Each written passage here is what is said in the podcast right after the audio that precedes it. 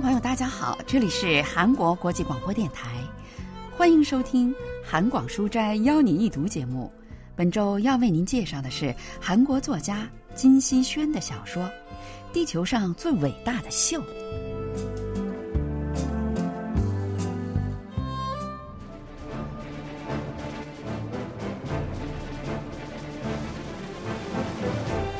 英国著名小说家赫伯特·乔治·威尔斯在19世纪的时候，曾经饱受噩梦的折磨。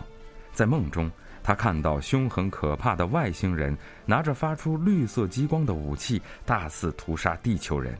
星际战争就是他以这噩梦为背景创作的一部小说。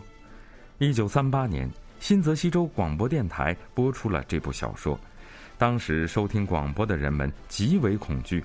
哭喊着跑到街上，整个城市一片混乱。重要的是，外星人的入侵及地球的灭亡，并不是只存在于威尔斯的小说中。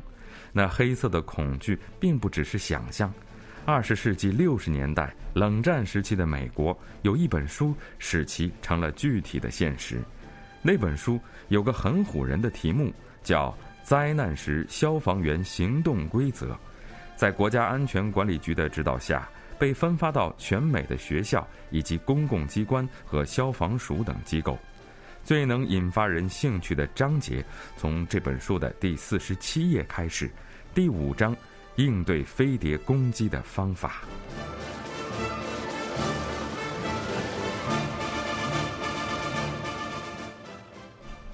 从那以后，过了很久。突然有飞碟出现在位于韩国东部山区地带的 W 市。美国退役消防员协会东部分会的几名退役消防员也通过新闻知道了这件事儿。咱们把灾难时消防员行动规则给他们寄去吧，那上面不是有详细的应对飞碟的方法吗？退役消防员们就选择了海运寄往了韩国的 W 市。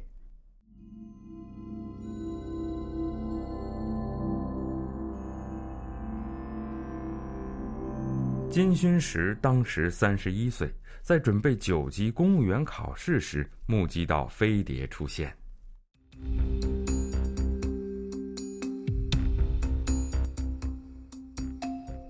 那天下午，我正在图书馆旁边的小卖铺吃桶面，不知从哪里传来巨大的轰鸣声。各位市民，城市上空出现了不明飞行物，请大家立即停止手中的工作，前往防空洞躲避。听到图书馆管理员的广播后，我跑进了防空洞，进入那潮湿黑暗的空间，不安感就像潮水般涌上心头。我拿出手机，果然打不出去。家里还有几包方便面呢，早知如此，该多买几个丁烷气罐来着。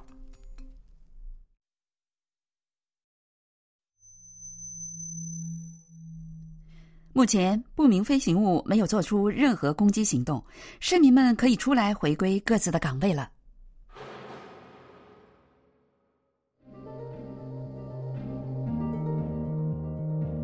从防空洞厚重的铁门出来后，我发现，在一片明亮的光芒中，无数花瓣正从空中纷纷落下。一抬眼才看到，在城市上空盘旋着一个巨大的飞碟。而那些花瓣，则是从空中落下的彩色纸片。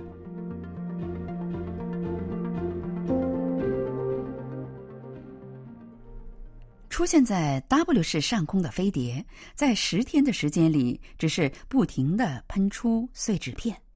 看起来，飞碟里的外星人并不打算猎杀或者绑架人类回去做解剖实习教材。关于飞碟为什么会出现在韩国，而且偏偏是江原道内陆的小城 W 市的原因，众说纷纭。W 市是大韩民国陆军野战军司令部和第一军团所在地，是军事要地。外星人选择 W 市绝非偶然，我们绝不能被他们的和平姿态蒙蔽了双眼。但是与一些专家的预测相反，飞碟只是不停的向外喷着彩色的碎纸片。一向非常寂静的小城 W 市，因为飞碟的出现成了被热议的话题。但与周围的紧张气氛相反，W 市的市民们的表情却非常的明朗。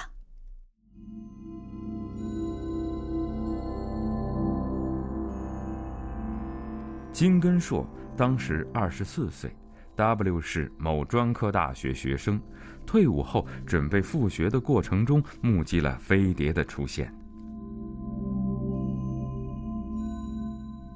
外星人撒下的彩纸片就好像花瓣一样堆积在街道上，在我们家恐怕只有父亲一个人对这种情况心存不满。做环卫工人的父亲需要不停地打扫那些纸片，因此身心疲惫。不过，即使没有这件事，父亲的愤怒和烦躁也已经达到了极点。不久前，曾隶属于市政府十级公务员的环卫工人，因为预算缩水，全部被转换为劳务公司下属的合同工了。一天早晨，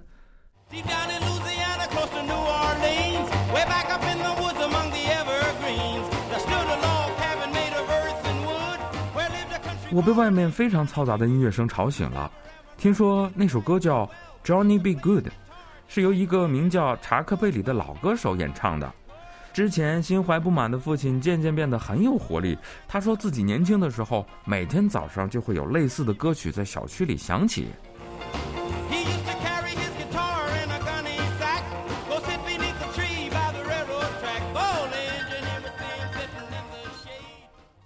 美国国家航空航天局一九七七年发射旅行者二号探测器时，携带了一张金唱片，其中就收录了查克·贝里的这首《Johnny B. Good》。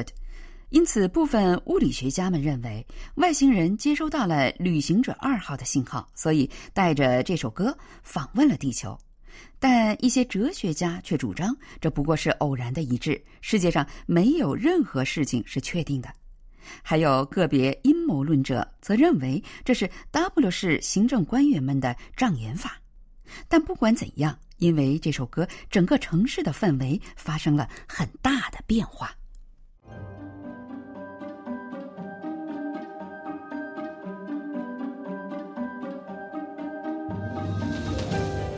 市民们清晨便早早起来，不知不觉带着愉悦的心情开始了新的一天。到了晚上，疲惫的人们很早便进入了梦乡。夜间的电力消耗肉眼可见的减少，夜店区晚间频发的针对醉客的犯罪也在明显减少。飞碟出现连二十天都不到，W 市便恢复了日常。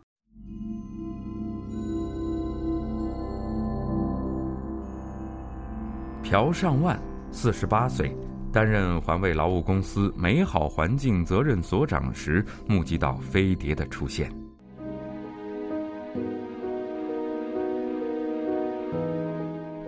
老金和几个环卫工人来找的时候，我就感觉有些不对劲儿。他们问我，公司是不是跟外星人签署了秘密协议？飞碟里的外星人很快就会下来，W 市会接收他们做难民。然后会把环卫这样很容易做的单纯劳务交给他们做，而公司下属的环卫工人们就会被大量的解雇。我当然没办法打保票，这是无稽之谈，因为我自己也听说过那样的传闻嘛。但那是属于特级秘密的事项，在我这个职位是打听不到什么的。好在公司内部有如何应对这类抗议的指南。我按照指南的指示告诉他们，从来没听说过要将外星人投入到环卫工作当中去，而且就算那个传闻是真的，也绝对不会有大规模解雇这样的事情。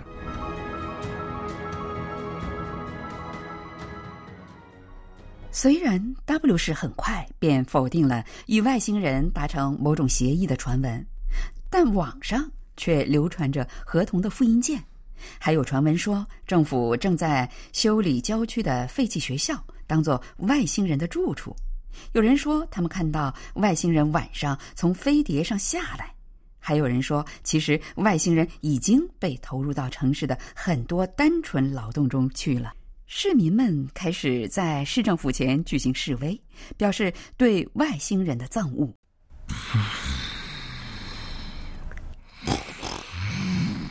哥。起来吧，都九点多了，还没听到音乐响起来啊！你说什么呢？所以很奇怪啊，我也是刚刚醒来的。飞碟出现在 W 市上空大约一个月后，突然消失了。检疫所和路障都被拆除，市长也正式宣布了飞碟撤退的消息。但人们并没有因此而鼓掌，反而叹起气来。曾经盘旋在 W 市上空的不明飞行物消失的消息，在晚间新闻中只是被轻描淡写的提了几句。也是，飞碟并没有引起什么大的问题就消失不见了，的确没什么好说的。接下来，新闻主播又简单介绍了欧元区问题和失业率问题，之后又播报称今年冬天将是历史上最为寒冷的一个冬天。被群山环绕着的那座小城市再次回归了平静。几天后，美国退役消防员们寄出的包裹被送到了 W 市的市政府。市政府职员打开包裹后，看到只不过是几本旧书而已，脸上流露出非常失望的表情。随后就把他们送到了市立图书馆。图书馆管理员考虑到书中有外星人和飞碟的插图，就把这几本书放到了儿童图书馆的英文书架上。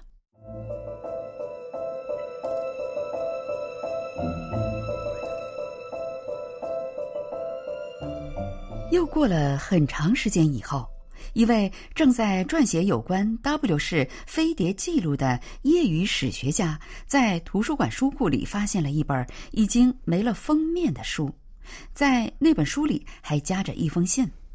很久以前，我们遭遇了来自外星的凶残存在的攻击，并把应对的方法记录在这本书里，希望这本书能够对你们提供一些帮助。史学家把那封信的复印件夹在了自己正在编辑的记录文件之中。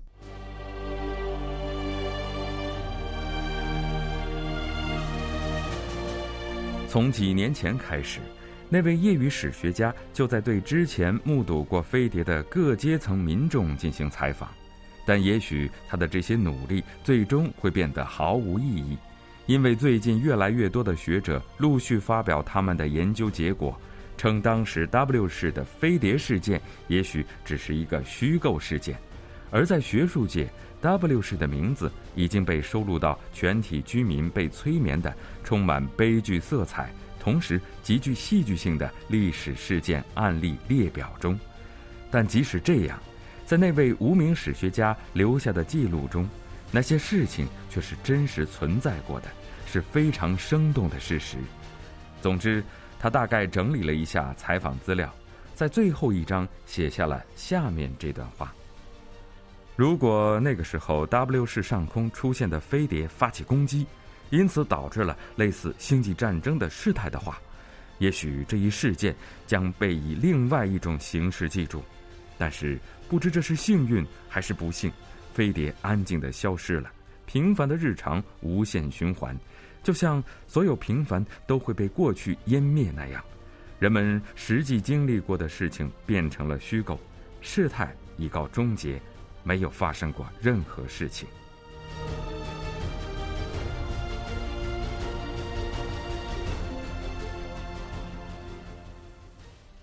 作者在二零一二年发表的《地球上最伟大的秀》这部小说中，想要传递什么样的信息呢？文学评论家全少英介绍说：“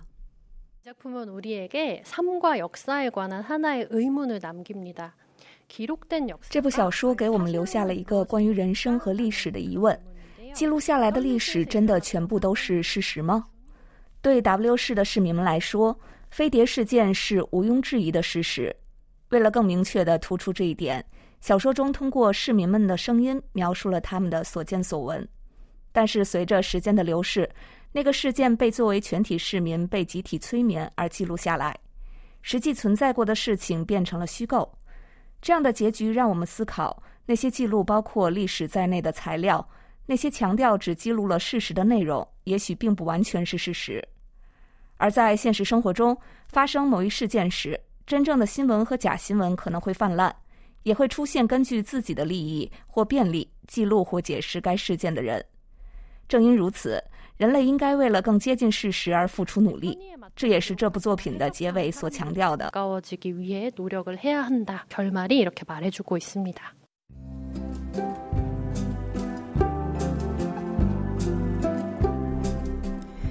听众朋友，今天的韩广书斋邀你一读节目当中，为您介绍的是韩国作家金希轩的小说《地球上最伟大的秀》。